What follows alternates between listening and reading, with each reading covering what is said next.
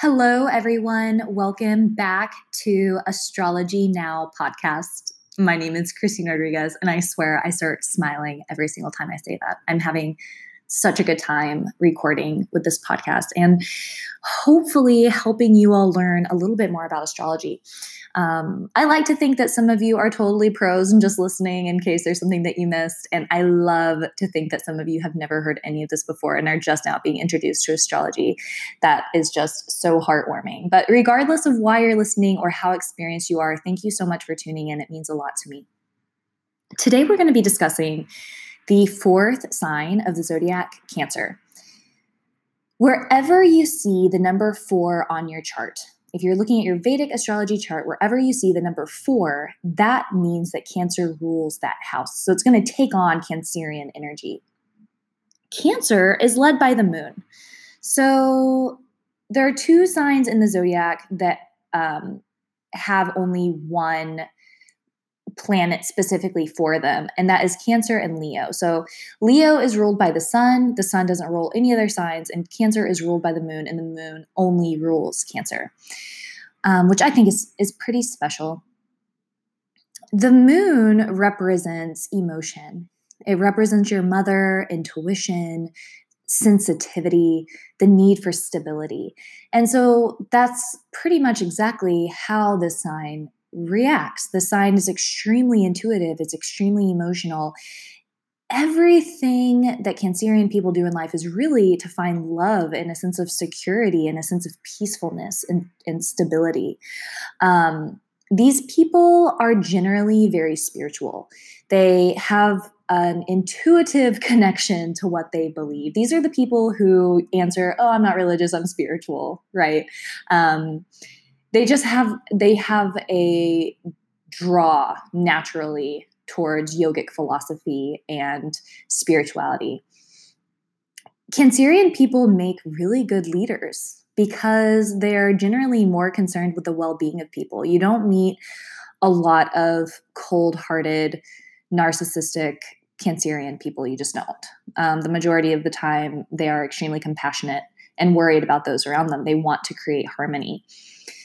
When they're seeking partners, Capricorn is right across from Cancer. So they generally want someone that represents stability, somebody that can bring emotionally stabi- emotional stability into their life, predictability into their life, feeling like there's somebody that's going to take care of them, probably someone who's less emotional than they are so that they can hold it together. This is the kind of person that they generally draw in. They're very motivated for career. If you're Cancer rising, depending on house aspects and where planets are placed, you have a lot of drive towards your career. You're going to put a lot of effort and a lot of ambition and a lot of self starting, a lot of initiative. I've seen a lot of people who have cancer rising that get jobs when they're like 15, like, or, you know, 10, whatever. They're always trying to find a way to work. Um, when it comes to children, I have to say, cancer rising, I haven't seen a whole lot of prosperity with children. There are a few. I would say the majority of the time, Cancerian people don't end up having children. Again, this is completely depending on house rulers. And I honestly probably shouldn't have said that, but I'm terrible at editing, so I'm going to keep rolling with it. Um, I do know people who are cancer rising with children. Um, Scorpio rules the house of children for cancer rising. So that can show um, a little bit of a hardship. It's not the most abundant or prosper- prosperous place to have the house of children. When it comes to their home, they generally want a comfortable, secure living environment. It doesn't necessarily need to be over the top fancy. It doesn't necessarily need to be super expensive, but it needs to be their own. It needs to be secure. It needs to be safe.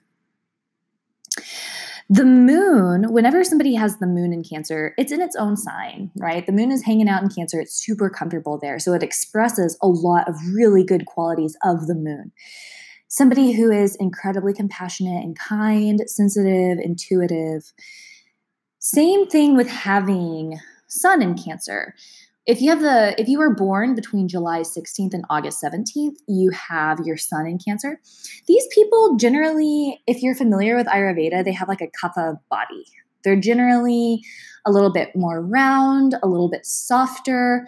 um, very attractive, maybe round faces. They also generally have like watery, deep eyes, intellectual, charming. Um, having a relationship with the mother is extremely important. I'm not saying that all of them have good relationships with their mother, but their mother plays an important role in their life and, and really impacts how they develop. So that is a lot about cancer. Did I say anything negative? Let me say the negative things about cancer. Cancerian people can be extremely possessive. They can be clingy. They can be emotionally overwhelmed and overwhelming. They can overwhelm themselves with a, with emotion and then overwhelm the people next to them. And so we see this push pull, right? We we have people that are extremely emotional and sometimes can't control it but then they're seeking super emotionally stable people. So sometimes it takes Cancerian people a while to find a partner that's suitable for them that can handle all of their feelings, which is not a bad thing. Take your time, find something that works. What else about Cancer that can be negative? They can be a little sharp. They're represented by the crab. So they have those pinchers. If somebody hurts their feelings, depending on who they are, they, they may pinch back a little bit harder. They may shy away. They may self isolate because they feel hurt. They feel like people don't want them. They feel like everyone is hurting them on purpose and they're totally out to get me. They can play the victim a lot of the time. Um, but they're also quick to forgive after they hold the grudge. so they may be mad for a while and then they'll come back out they'll find compassion. As soon as they're shown how to have compassion they will find it. So this is cancer in a nutshell and i appreciate you tuning in.